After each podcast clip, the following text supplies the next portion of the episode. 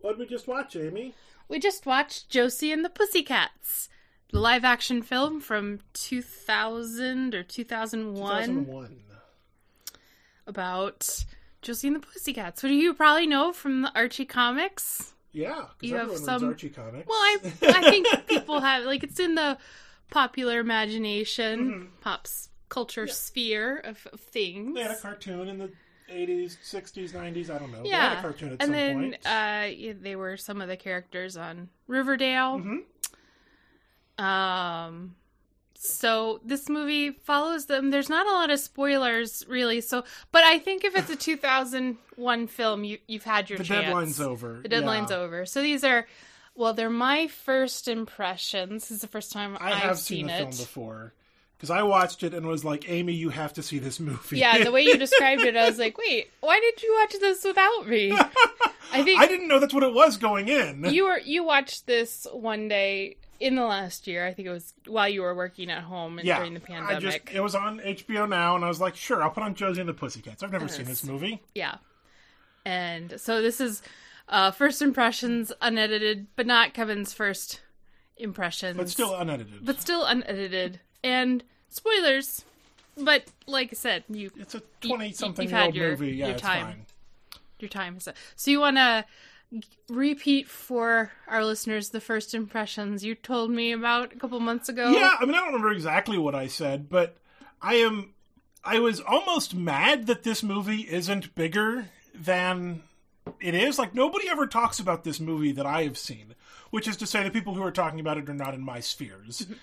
Because someone out there has to be talking about this movie. I saw on Wikipedia a review by Nathan Rabin was Oh, yeah. uh, of the AV Club. I love Nathan Rabin stuff. you have some of his books. I I, have a couple know. of his books. I follow him. Um, yeah, the Weird Accordion to Al is his entire journey through the Weird Al Mm-hmm. discography is really good. Um, 2009 review of the film was quoted. that sounds in, right. Um, Nathan Rabin doesn't Wikipedia. doesn't stick with hot takes. He he does lukewarm takes where he comes on stuff much later than it that's was fine. out. That's my style of cultural criticism right there. yeah, he he finds stuff much later and is like, um, I wouldn't be surprised if this was um, part of his his series. I'm now blanking on the name of it. It's like fiasco, failure, Yeah, sure, that could be. where he, he looks at movies that are sort of critically dismissed or bombed um, and and sort of reevaluates them with fresh eyes and a lot of times he comes back and says nope this was as terrible as it was or yes this was as terrible as everyone said it was and absolutely worth watching or like hey this was absolutely worth watching um, yeah i can't remember what the series was called on the av club we I did for this years is cited totally jerking case file 147 Josie and the Pussycats. my AV year Club. of flops was the name of the thing so yes from the Onion. Yeah. Well, so the Onion AV owns AV Club, Okay. or did at one point in time. It's all moved around because now I think they're owned by Gawker. Um, but he he started a column called My Year of Flops that lasted more than a year and is now called like My World of Flops, and each one is a case file where he goes and pulls a flop off the shelf and finds out if it was a failure, fiasco, or secret success. And has, there's now a book called My Year of Flops that is the original book of them. It's also where the term Magic Pixie Dream Girl was originated. Uh, so Nathan was- Rabin. was the creator of Magic Pixie Dream Girl as a phrase, uh, specifically in relationship to the uh, character in Elizabethtown. Mm-hmm. Um, which is way off off where we were talking about Josie and the Well, Pussycats. I, that's like a teen drama thing, Yeah. movie from the early 2000s. Yeah. Um, yeah, I like Nathan Rabin stuff. I follow him on a lot of things. So going back to your initial thoughts on My initial thoughts were why does Under- nobody talk about this movie? It is underappreciated, incredibly underappreciated. Uh, it is an a 2001, I was in early 2000s, like criticism and satire of the popular media industry through the lens of a girl group pop bio movie thing. Like I I just didn't know what to expect. And literally like moments into it, I was like, oh my gosh, this movie is so amazing. Well, as soon as you heard De Jour start yeah, singing, du you're like, jour oh, I starts get it. singing oh, I get it. "Backdoor Lover," and to a crowd of screaming Oh, girls. yeah, and guys. There were some guys in this in the That's true. In the It was thing a as well. majority Yes. of of the pastiche. and and de jour is made up of like oh it's that guy uh, uh, Yeah, a whole Seth bunch. Green, Seth Donald Green. Faison, Mhm. um, Brook, Brooklyn, not Brook. Brook, Brooks No, I it did pull up the uh, the cast. that was list smart of you of Seth Green, Breckenmeyer. yes Um, yeah. like so this, it's a spoof of of the heyday of boy band groups, which is this is filmed still in the heyday oh yeah of of at least the kind of millennial Mhm. boy bands because boy bands have been around yeah for forever decades. the Beatles were a boy band Yeah. Um. Yeah. but yeah it, it's a it's a satire of the sort of pop music machine and the idea that it only exists to create uh you know Merchandise. merchandise and to convince kids to spend Teens their to teens to spend spend their- their Their disposable income because Yeah. they don't pay taxes. and like I figured out that's what the movie was doing very early on. Yeah. But then the movie like goes on to literally just explain that's what it's doing, which is amazing. Like I Yeah. love it. Like it's not even tongue in cheek. It's just like, yep, this is the story. And then Eugene Levy shows up in an educational film as Eugene Levy to talk about The the subliminal uh, messaging. woman- and product placement and and what the devious the the bad guys. Yeah. And it's it's so self-aware. It's so funny. Like it manages to do all of that in in a in a not I wouldn't want to say believable way, but in a way that is is It's not believable. no. It's to me. I was trying to think of okay, how would I describe? It's kind of campy, but I think camp is the wrong word because I would say cartoony. is- Cartoony. is, the way is what I, I, was, I was going to say using. slapsticky. I think reminiscent of things like Pink Panther, but also like the Will Ferrell films of the era, Yeah. Zoolander. Yeah, it's right up in there. I would I would say this is better than a lot of Will Ferrell stuff. Yes, I would say that too, and and we can talk about why we would all know about Will Ferrell stuff and not Yeah. about this film. And and just killer performances from everybody involved. Yeah, so I was going to read the, some of the cast lists. Rachel Lee Cook, Tara Reid, which you would know if you were a child of the 90s, you probably remember Yeah. them and their films. Rosario Dawson, um, who I used to like, I have, I have Until- complicated feelings about Rosario Dawson, even Until- watching this. uh, some news has come out recently where she's been accused of a hate crime, so Eh. uh, I don't know how, how that's kind of yeah, I shaken struggle out. with that still. Um, but she's that was that led to she has been a controversial controversial casting choice ah, casting choice in uh, in the Mandalorian. yeah. Um, Gabriel Mann, who's kind of just one of that guy's I know him from Revenge, but most recently he was in Batwoman playing Bruce Wayne's friend.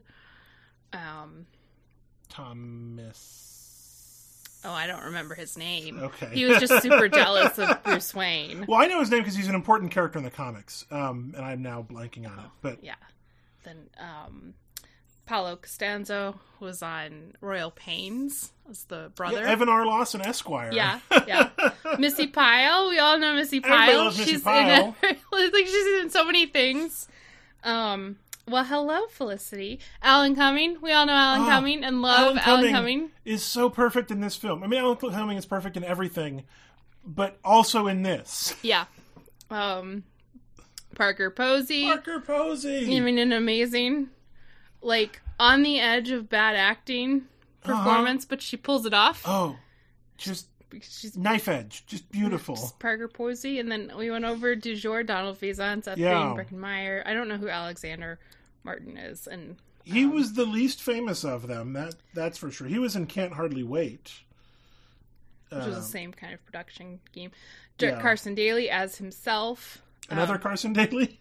another Carson Daly played by Kenneth Babyface Edmonds, Yeah. and Eugene Levy. yeah. And Babyface is like a big deal in the music industry. Yes. Um, yeah, Eugene Levy as Eugene Levy. Like this cast is like heck, even you know Hiro Kanagawa shows up in like a yeah. no I was line Like, oh, I know that role. guy. Like I know it's that that, person." guy. He's also very cool. like just deep cast of of Uh, so many like oh it's that guy actors. people but- who I, it's it's kind of a combination of people who had uh, were in a lot of movies in that little moment in time, Yes. and people who have gone on to do other, other amazing things. other Yeah. things. Yeah.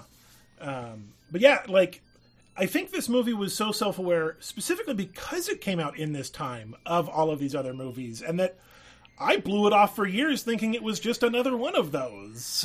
Yeah. well, and I I think I would have been fifteen or sixteen when this came out, Mm-hmm. and I kind of knew about it because the kids I babysat had the soundtrack to it, so I I remember thinking of it more as like a a pre-tween Mhm. pre what do you call Tween. A tween. Yeah. Yeah. I, okay. A pre-tween, tween kind of movie at the at the elder age of fifteen Yeah, or yeah. sixteen. It was, you know, it's for them kids. Yeah, yeah. But this, um, but this holds up. Oh yeah, I don't like. I wouldn't I, even at fifteen or sixteen. I wouldn't have gotten all the references uh, to what was it's what was happening. was happening. And I think looking back at it from 2020, 2021, hmm um, moment where we've even gone beyond that in merchandising and Oh, product yeah. placement.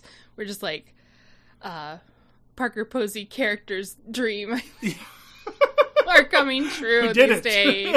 Mhm. Yeah.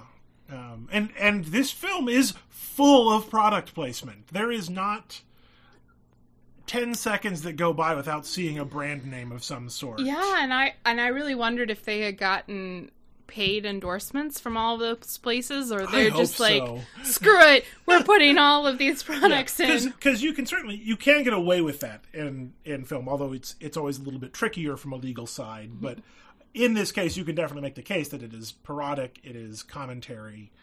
Um, but I I would love for every single brand in this to have paid to be in this movie. and they were so 90s like Oh. the brands i was just like Surge, taken back to Sobe. I saw a Sobe ad and I was like, oh man, you remember that Sobe. i think my favorite was the evian ad at the beluga whale Yes. um Manatees were they beluga whales? i thought they were beluga whales but They were- might have been they beluga were whales. underwater sea Underwater mammals, creatures yeah. at the at the like Yeah, they were beluga inside the whales. aquarium And was there's, yeah, an the evian, Evian, logo. That- like that just was in the my background of favorite. the scene. Like that's just uh I, there's a ton of very like target decorated mhm. scenes at least one of the planes that they're in is target themed. and one of the hotel is is um not like decorated by items you would buy at Target, No. but by the brand for Target. And I thought that was a funny Everywhere. connection because Rosario Dawson was was in it, and she was in Jane the Virgin, and Jane the Virgin had a lot of target Target placement. Yes. Target placement later on. So I was, I was playing Yeah, some that was a head weird cannon. time when they just went to Target every week on Jane the Virgin. yeah, well, you gotta. you gotta pay the bills. It's it's uh I thought it was better story wise than when people are in the car in a TV show and they're like, Hey, check out my Yes. GPS Yes, to see that what my is car can do. Still better. Target is a real store you can go to at least. Um uh, yeah. So they're the product placement, Mm-hmm. um the the rough outline is the story is it's a evil music executive who has the maniacal plan that all of the music will have subliminal messaging to to, to make people buy things um, to set trends. and their latest band du jour kind of uh this happens in the first five minutes kind of Yeah. catches on there's something weird going on in the background of their tracks and so they are killed off yes, um in the first In- five minutes in an amazing like scene, like the fact that hey, you get to meet Dujour on the plane, and they're all hilarious, Yes. all very good comic actors. Dujour means family, and and then like with zero warning, Alan Cummings is like. We're killing them, and then jumps out of an airplane and lets it crash. yep and then he lands in Riverdale, and he needs to find a new, Gotta band. find a new band. And uh, it just happens to happen upon Yeah. uh, Josie and the and Pussycats. Pussycats walking across the street, not even playing. I think one of my favorite lines is after they've done this whole big film montage of all of their success. Josie's like, "Does anybody else think it's kind of weird that all this happened in the last week? Like, they got a number one single, their picture is up in Times Square, Yeah. and uh, Alan Cummings' character gets ready to call in the." The squad. The- yeah, he pulls out the his hit phone. squad. Yeah, he's he's like ready. But the the uh, Val and Mel are like, "Nah." Okay, cool. Yeah, I just I don't have a, I don't know that I have a whole lot to say more than that, but it's just it's such a good movie. It is. It's uh, uh like I said, it's underappreciated. Yeah. I think it's more of a cult classic now Mm-hmm. than it, it was a bomb when it it bombed. At the- Yes, yeah, it was a box flop. office. It was it was not successful. I wonder if they've got the like Rotten Tomatoes ratings on here easily. I yeah, I'm just thinking about the the branding also of Tara Reid in the shower. The shower is branded McDonald's in the frosted glass. Like Yeah, you very got the little golden arches. like like tasteful. tastefully. Yeah. But what was killing me was her sponges. yes, you were have a like hamburger little sponge. she- and a French fry sponge. yeah it was such such perfection of branding and like yeah as you say like this is kind of the world as it turned out like it was it was commenting on a lot of things in terms of like everything's branded everything is you know manufactured you know the reason someone is popular is because they're made to be so um Mm-hmm. Well, and also in in this key moment, I think that it'll- it goes down as a key moment in in history when you do have Backstreet Boys Mhm. and NSYNC, which were just audition groups. Spice Girls mhm. were put together by, producers by producers. record labels which yeah. is not. I mean, that's how K-pop oh yeah bands are put together now. That's how what was what's One the Direction. British one? Yeah, One Direction. Yeah, One Direction was a group of like solo singers on uh, X Factor, one of its And earliest seasons. Simon Cowell is like, I can fix this. let's put you all in a group. Um, so, uh, not new, still happening. yeah. Yeah, fifty-three percent on the tomatometer, which is ridiculous. A commentary, I think, on the overnight sensation as well. Like the Mhm. comment of, "Can you believe this happened in a week?" We, you know, we recorded an album. We went to number one on the Billboard charts. We have sold out things. We've got you know a, a highly requested music video back when that was the thing that counted. and that's how we imagine the overnight Oh, yeah. sensations happening. That's that is the myth of the overnight is. sensation put out by movies like this, like not this specific one, but you can you can think of all. I, I can't think of all of them, but there's lots of movies I think in this genre. Um, that thing you do, I think, is a classic, um, which is also a little parodic or or a little satirical, less so than I think something like this. this uh, but- this is on the edge of of being bad. yes, And I think people did see it initially as and just thought it was bad. but there is something artfully. hmm do- I mean, you've got Alan Cumming and Parker Posey, where- who are heavy hitters. Oh yeah, well, freaking in Missy acting. Pyle in like the third tier role, like she's amazing. And oh, she said another one of my lines are so meta. She's like, someone asked, "Why are you here?" And she says, "It was in the comic." Yeah, and then And- just and, and we just move on. there are several comments about um, that allude to being Josie and the P- Pussycats being a comic, being a cartoon, yes, being a film that are very metatextual. Mm-hmm. yeah. I mean, even the the end when the government agent comes in, and is like, we actually decided that uh, subliminal messages in film work, works much better. Then you get a little Oh, Josie and the Pussycats is the best movie ever. not really subliminal when No. you can stop and read it. Yeah, Oh. and you hear Mr. Movie Guy reading it to you. The, the movie phone. Mr. Movie Phone.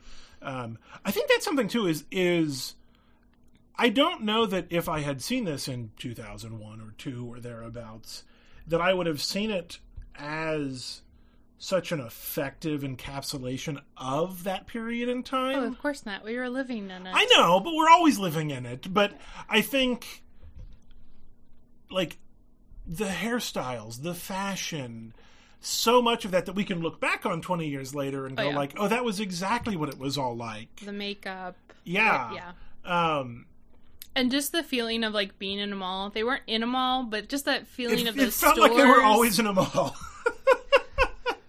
of the the music shop where everybody's um you know, you could test out CDs yeah. to listen to you could them go- because go you up to didn't the have listening Spotify. stations. Yeah. So you couldn't test Oh out. yeah, I, I loved music stores with listening stations. Yeah. where they had demo demo CDs for all the major hits, and you could go listen to them. And you'd hang out yeah, in the the record. yeah, I did that at Virgin Megastore in the Grapevine Mills Mall. Like, that's that's a thing I did. Uh Steve Matt like these brands that are still around, but Yeah. I don't they're not the same they were such of that the period. Puma, the Sobe. Yeah,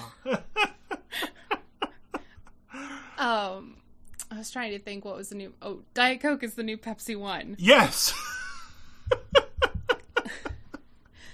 So I loved that was the structure of of the product placement so often was X is the X was the new that. X yeah, is the new that. and and they and like you saw it again this is some of the subtler parts of this not at all subtle film is like the clothing choices like the costuming so in the in the first opening scenes everybody's wearing pink as they're waiting for du jour du jour is also covered in pink um and then roughly 10 15 20 minutes into the movie alan cumming plays the new song and everyone decides that orange is the new pink we got to get orange shoes because that's the new pink because I assume it was in the subliminal messaging, but we don't hear it. Yes, that, but that's that's what's Yeah. very very heavily implied to be happening. Yeah, And two scenes later, all the background characters are wearing orange. Even some of the main characters are wearing orange inconsistently.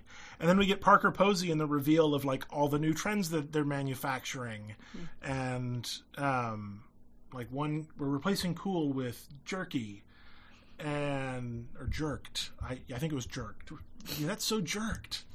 Um, and then blue is the new orange. And then, like, for the rest of the film, everyone's wearing blue and saying jerked like it's just a word people use. like, that's that's smart filmmaking. Like, that's that is subtle isn't the right word because it's not. it's not at all subtle. Um, but it's an internal consistency that holds the truth of the story.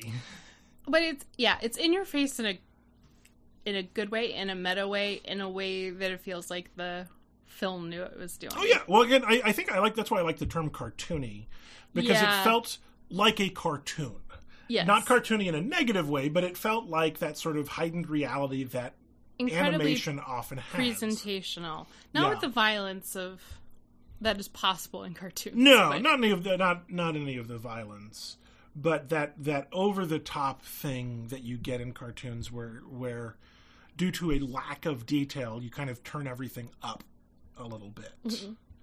Um, like Parker Posey's bedroom. Oh, that was a bizarre, bizarre. that was probably the most bizarre scene. Where she takes Josie and the Pussycats up to her bedroom in her mansion, which is like this. The house is so modern, Mhm. modernist, concrete, glass, Yeah. steel. The bedroom is concrete walls, and it's just like pink Yes, just an explosion of pink. and she turns into like this caricature of a of a teenager yeah, and like let's talk about boys and let's braid hair Mhm. and then this commentary on thinness comes in i'm such a pig for eating a pringle and it- yeah, I, it just i don't know if it's because i'm in like a healthy at ev- any every size Mhm. mindset these days and weight is not health yeah. but I feel like the conversation, of- I, it brought me back to that moment of the two early two thousands. Yeah. of being the conversation on being thin, and I, Yeah. I feel like it's a different conversation now. Yes. I don't know how it doesn't. It, it just took me back. It felt very much of a moment. And, like, again, I think the emotional reality of that moment in this absurd, ridiculous scene, like, I think is later made to be clear. Like, that's the closest to the person that Parker Posey's character is to being herself in that movie. She's letting Mm-hmm. Yeah. her guard down in a way that I don't know if is is real or not. I think that's an interesting question, but in a way that she is trying that is what she's striving for. Like we learn that's the thing that is driving her. But you don't know if it's if it's a manipulative thing. Is she doing this to put on a performance for them? Is she Yeah. knowledgeable that she's doing this, or is she, is she letting her guard down? And it's just it was uncomfortable to watch. It was Yes. awkward. Um, I I felt like Josie and the Pussycats were also feeding into that audience voyeurism. Yeah, of this of like is what, what what is going on? It was so out of the blue Yes. for a movie that was so turned up. Yes. But I, I think it fits. Like I think I think it fits in the sense that it sets up the sort of reveal at the end of her being driven by this n- need for Mm-hmm. acceptance and you know being made fun of as a kid and like I'm I'm not like it's not a complex character that she's playing No, of course not. but none of the characters are particularly No. complex. Um, but it sketches in that character's story. Like that scene is much more, I think, about her than it is about Josie and and Yes. Melody and Valerie's reactions to her. It's just not clear that that's what it's about in the moment because it does come out of nowhere and it does not match what we, the audience, have seen of her at all before now. I also think it's interesting um, that it is telling the story of film replacing music, like the decline of the music industry, because you see the music industry at the top through Parker Posey. That Oh yeah, it's through the music industry that, That you're everything going to is get, um, yeah, the subliminal messaging. Mm-hmm. That's going to set the the everything below and, And this after. is pre Napster, yeah, even. I mean, pretty wise, widespread. Yeah. yeah. it's it's on that cusp. It is on that moment of the eventual collapse of the music industry. yeah which we're we're seeing the Now, last kind so, of yeah. gasps yeah, of it right yeah. now Even Spotify realizes there's no money in music because of Spotify. yeah so that is interesting that it could kind of You can see that looking back moment. 20 years Yeah. we could see that i don't know if that was a if we knew that was coming in 2000 2001 i don't remember I don't know if we did, um, but I it was it's it does what a lot of good science fiction does, which is enhance the present to a possible conclusion. Um, Mm-hmm. and this time it turned out to be pretty accurate. Yeah. Not the subliminal messaging stuff, but a lot of Decline the of the music. excesses and yeah, decline of music. Which industry. also we're seeing a decline in the film industry right now from both the pandemic, Mhm. from the people going to the theaters even less even before the pandemic Yes. because of of the streaming things Yeah. like when you have Netflix. I mean, I think I have certainly experienced some blockbuster fatigue. Like, I went and saw, by the time I saw Endgame, I was kind of done with giant superhero movies. Like, I liked it in the moment. well that's because so many of them have been all fluff, no substance. Yeah. And But we're, but that's what we're getting more of. It's the Transformers problem. It's this sort of like bigger, bigger, bigger. You don't like. I don't know who would produce a movie like Josie and the Pussycats today. Like this is that sort of mid-budget, goofy, weird. Like again, the sort of like Adam Sandler, um, Will Ferrell, Will Ferrell space, Ben Stiller. Yes words. Yeah, or Seth Rogen, like it, all of those sorts. It's like in that space, but that space is getting squeezed out because you're not letting new voices in. You're letting Will Ferrell still makes the occasional movie. But Um, Will Ferrell and Adam McKay are now producing all of these serious shows that I've been enjoying. Yeah. I feel like Adam McKay's a producer on Succession, which So is still- Will Ferrell. Is he? Yeah. Okay, that It's still the two blows of them. my mind. the Motherland series we watched on the witches in What? Salem, they were executive producers on that. That's fantastic. I love it. I didn't notice that. Um, neat. But you're, but that's happening all in the TV space. Like I Yes. think I think the TV space right now is filling that mid tier storytelling, which unfortunately means we're not getting as many movies that fit that. And I think m- movies and TV are different medium and tell Yes. stories well in different ways.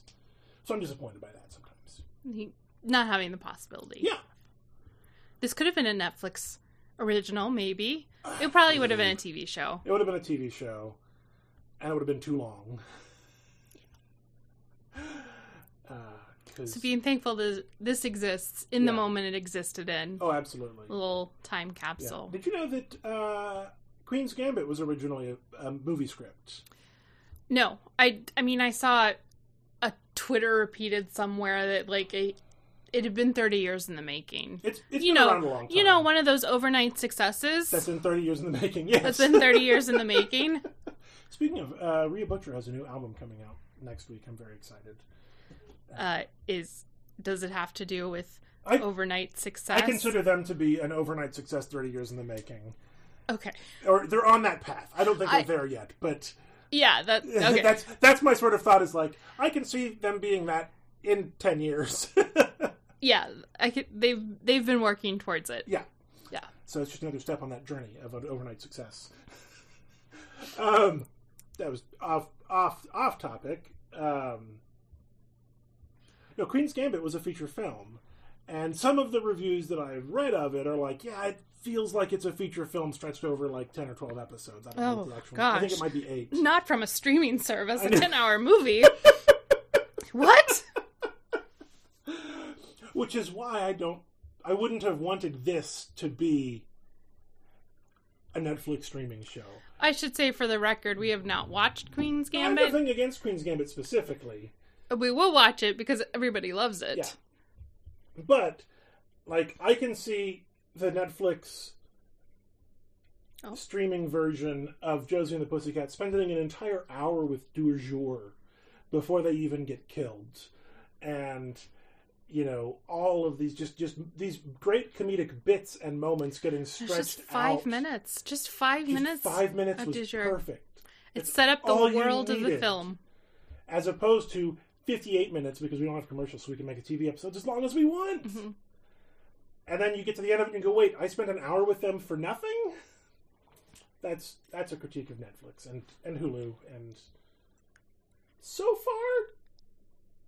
Well, I was gonna say so far HBO shows don't do that, but I forgot Westworld. Oh yeah, E3 shows have been there. So this film, I think, was um, it was progressive in in its critique of this late stage consumer capitalism Mhm. world that we continue to live in. Mhm. Um, I think it was progressive in seeing kind of the collapse of the music industry. Mhm. maybe I'm giving it more credit because the collapse only comes when the FBI agent comes and Shuts says, them "We've down. decided films yeah, are a much better way to deliver." I think um, I think you can give it credit for at least seeing that was a potential. Um, thing. And and that's about where its progressiveness stops. but I will say uh, that they did pay attention to Valerie's character being a woman of color. Yes. uh, because there kind of was that storyline of feeling like she may be pushed out because she was a woman of Mhm. color, as you see her watching a BHN behind the music. of Um, Captain and Tennille and The, the, chief. third, the third character, the chief, yeah, uh, who was cut out of of uh, the the original, the original group. Captain and Tennille. Um, Yes. which was set up even earlier when I think it was Alan Cummings' characters. It, it's like three Christina Aguilera's. Well, like two white Yeah. Christina Aguilera's and one darker skinned Yeah, she's Christina. incredibly tan. So they were Conscious acknowledged. of that, Yeah. It's not amazing. It's No. not representation yeah, that we need and want, but I did think that that was it's at least smart about it to a certain extent. more than I feel like I got out of a lot of my late 90s, early 2000 teen Oh yeah, films. yeah. That's that's still so we it were was still kind of over my head Yeah. at that point. But a lot in of that time. stuff, you you you get the the eponymous black best friend, not eponymous. You get the, the ba- black best friend. Yeah. Um, like Clueless, I think, is a great example of that. Uh, Clueless is a nearly perfect film. Like I'm not holding Also, Hmm. Oh, yeah, that against Clueless, but that sort of Clueless has very little to say about race. Right. Could have been it more in like a colorblind casting Yes. sort of way. This character could have been white. Yeah. We cast um, a black actor. And, yeah. So I I did notice that. I also felt like there was the potential between, and I was re- probably really reading into this relationship between Valerie and Josie. To I me, mean, I saw that potential. I think I don't think it was there. No, I don't think it was there, but like I saw that yeah, there's a reading for that absolutely. um, as well. Except Yeah. we have her boyfriend shoehorned in. 'cause- Well, It was in exactly. the So you comments. have to make sure that there's a heterosexual ending Yes. to it. It's very important. Despite him being basically a non-entity in the entire film. Exactly. and this relationship really being kind of forced upon the film as well, Yeah. which I don't mind because there was there was no dimensionality to to any of it. yes. Um, other than to show like Alan Cumming is evil and is isolating Josie from everybody for better control. And one of the things she does is she like abandons her friends and Yeah. abandons this guy Yeah. uh, when he's doing his open mic night or something. Yeah. Um, but yeah, no, I, I can definitely see a, a a reading, a queer reading of uh, Valerie and Josie. I was I felt like that was there. Yeah, I will say that is something that I suspect in the period this was filmed, the Archie comics would have been very opposed to as an Oh, yeah. organization. Yeah. we hadn't gotten to Dark Archie Yeah, yet. um, we were we were not anywhere near that. I, I still remember there was a blog who um, re-captioned, put new words in the mouth bubbles of a bunch of Archie comics on his website, kind of making fun at the like fakeness of their squeaky clean image and making some of the characters gay, and and you know, oh it's Archie, but they're saying bad words. And getting like a cease and desist from Archie because, and like in it, they were like, "Look, no one in Riverdale's gay." Period. Of course, now there actually is a gay character in Riverdale. Um, Well, isn't Art uh, not Archie the Hamburger Man? What's his name? Jughead. Jughead. yes, Jughead is canonically ace. uh, Yes. asexual. Um, and I still think Archie and Betty and Veronica need to get into a thruple, but that might be pushing it too much for anyone. they're they're they're definitely not They're progressive trying. in Riverdale land right now. No. And Um. we haven't certainly haven't been watching the show Riverdale anymore, but But it got dark. it got dark. this is the pre-dark Yeah. pre-dark time uh also noticed that all of the music was produced by adam Schles- schlesinger Schlesinger. I didn't notice that, but I suspected. and it. then and then i got excited and then i got sad yeah, yeah. uh I, I was not. Su- I'm not surprised at all to have seen that. I didn't see No. that in the in the credits, but I wasn't looking. because he did a lot of the music for crazy ex-girlfriend Yeah, and Um, and and oh, other so many great comedic music moments. Plus, his own band was great. Um, he unfortunately died of covid yeah, during the pandemic that feels like it was so long ago. Oh, he was one of the early kind he of was one the celebrity earliest deaths ones, Yeah. Oh, I'm still mad about that now. Uh, yeah Turns out, turns out, I'm still mad about Adam Schlesinger's death. yeah that, that's fair Mm. I think he wrote that thing you do. Like again, Yeah, that I bringing- think was bringing it another- in, yeah. Like i think you're right Yeah, he he oh, was so good at nailing the pastiche of songs, but also the honesty of styles. Yeah, the different moments in time. Yeah, he never felt like he was parodying them, but he was making songs that were honest to that style. Because most of the Josie and the Pussycat songs are pretty good. Like, I don't know that I'd listen to all of them all the time, but it's a solid soundtrack, Yeah, and it is Mm-hmm. they're very absolutely of that moment and very much in, ti in tune with. but catchy little pop songs But of that moment Dang that you catchy would. little pop songs. I the first time I saw this, I was singing the the opening song. You know, six whole hours Mm-hmm. and five short days, just over and over again because it gets in your brain Mhm. like a worm, a brain worm. Uh, you, we can confirm, did write title track of that thing you do, Yeah. which is one of the ultimate Oh. earworms. Such a perfect song. There's not much that beats that. Oh, he did uh, Stacy's mom. Yeah, yeah. Just like Adam yeah, Schlesinger's a freaking genius, and it is ridiculous that he was taken from us via COVID. yeah,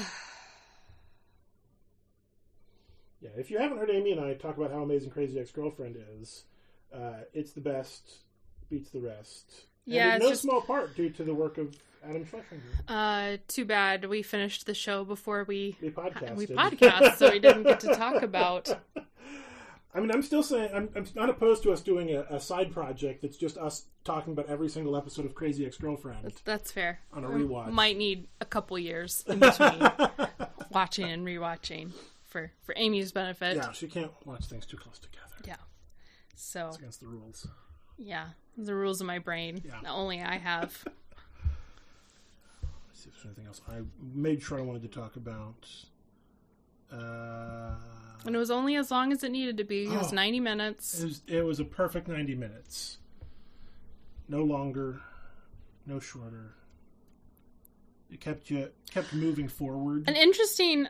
I should fact check these things before I give them out as Eh. facts. Wikipedia says Beyonce, Aaliyah, and um, Lisa Left Eye Lopez all auditioned for the role of Valerie that, That is Rosario Dawson interesting. uh, played. That also seems like it needs to be fact checked. Fair enough. um, only because, like, no one else in the role is a singer. In the same, like, like, Oh, you're right. Those were singers. Are singers. yeah, No. Well, okay. yes, yes, those are singers. those are singers, but none of the people playing those roles were singers, and that, I Yeah. don't think that was their voices. I think someone was overdubbing them. They had they were cast they were credited for the songs along with two other people Yeah. for the Josie and the Pussycat Yeah. songs. So they may have sung some of it, but I do. I think they cast actors first rather than singers for those roles. Doesn't mean they weren't looking. No, it doesn't. It doesn't mean they weren't looking. I think this would have been a very different movie with Beyonce in it. Even Yeah. 2001 Beyonce. That feels. Again, it's on Wikipedia. It might be true. That feels Uh, kind of. I mean, made this up. is a Billboard article. Okay. So The billboard's pretty re- re- respectable, so check the sources. That's that's not no, not nothing. I don't think that they were in like the front running Yeah, of I would people, expect but not. they came in. Yeah, came in right after the rule. Yeah, still neat. Just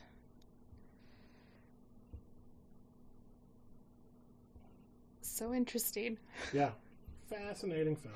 So if you uh, if you're a child of the '90s, like we are, and remember these times. Oh yeah, go go watch Uh, this movie. Or if you're a fan of, of all the Adam Sandler, Will Ferrell, Ben Stiller films of that era, Mm-hmm. then Yeah, you'd this needs, also this really. needs to be up there with them. And I'm not even a fan of those films, and I No. liked Josie and the Yeah. Pussycats, so Yeah, it's, it's a good movie. I'm glad we watched it. Um, uh, it's available now on HBO Max Yeah. to stream, Yeah, that's where we watched it. and is where we watched it. So So I think you want to talk about the Patreon. let's talk about the Patreon. Did you know we have a Patreon, Amy? I did. Oh, Okay. Well, I guess I'll only tell I you about it did. then. Yeah, we have, we have a Patreon. Five degrees between dot us is our website, but you can go to our Patreon at patreon.com slash five degrees and give us a buck an episode if you feel like it, or two bucks an episode. Uh, we, of course, release the podcast for free to the masses, as podcasts are meant to be. Uh, you can listen to us on any pod catcher that you have. yeah, our podcast is sitting next to our mic now. It's been very well behaved, and I haven't said anything about it because it would ruin the moment. That's okay. We got like two minutes left. We got We two can minutes. We can get survive. through this. We can We get can through. yeah, we got we got a podcast and a podcast. Uh, all of the episodes will be free, but if you subscribe, if you support us on Patreon, you can get bonus behind the scenes audio of the moments before and after we record each episode when I've turned the mic on and haven't turned it off yet. We're just mostly talking about, About the and cat. to our ca- Yeah, cat. we're not very exciting. Um, but you can also get the satisfaction of paying for something that everybody else gets for free, and that makes you cool, or it makes you jerky. Well, that's how Patreon works, Yeah, and that's, it's that's actually exactly how Patreon works. it's actually a pretty. I was very skeptical when Patreon first came out, Yeah. like ten years ago. well, and It's like Good. people aren't going to pay, Pay for, things free that are things? free Yeah, to support artists. Yeah, yeah. And to be fair, Patreon the company is a little a little hanky. and it's the I- only one I kind don't of doing love what it them. does. know. Um, I don't love some of the business practices they decide on, Mhm. or that they'll roll. They'll say, well, "Hey, we're announcing this new thing," and then all of the creators on it will say, "We didn't want that. That's a terrible idea." And the Patreon Yeah. will say, "Well, we were just thinking about it. Like, we probably won't do it for real." Um, and the, the problem there is venture capitalism. Uh, that's that's really what it is. Is they got they got to get a 10x Hmm. Where's- investment. Where's Josie and the Pussycats Part 2 Venture Right? Capitalism Right? Startups? Right? I would watch that movie. Get back to the original cast. I know Rosario Dawson's problematic, but I would I would watch it anyway. um, yes, give me that, and then give us a dollar on Patreon after we watch it. like that segue. Uh, you can cap your uh, donations monthly if you don't want to pay us hundred dollars if we release hundred episodes in a month. Although if we released hundred episodes in a month, we would die, so we won't do that. Um, but it helps pay for things like hosting and our own domain, which I mentioned is five degrees between dot us. And you know, it'll it'll help us buy a pizza someday, and that's important. Don't you want us to eat pizza? Yeah, Yeah, everybody wants pizza. everybody wants pizza. Uh, please rate and review us on the thing. Tell your friends about this cool podcast where people talk about movies that are 20 years old and also that came out more recently. We, we have a large oeuvre. Yes, we're not limited in our Films we space. Uh, that- that's all I got. I think we're good. Say goodnight, Amy. Good night, Amy.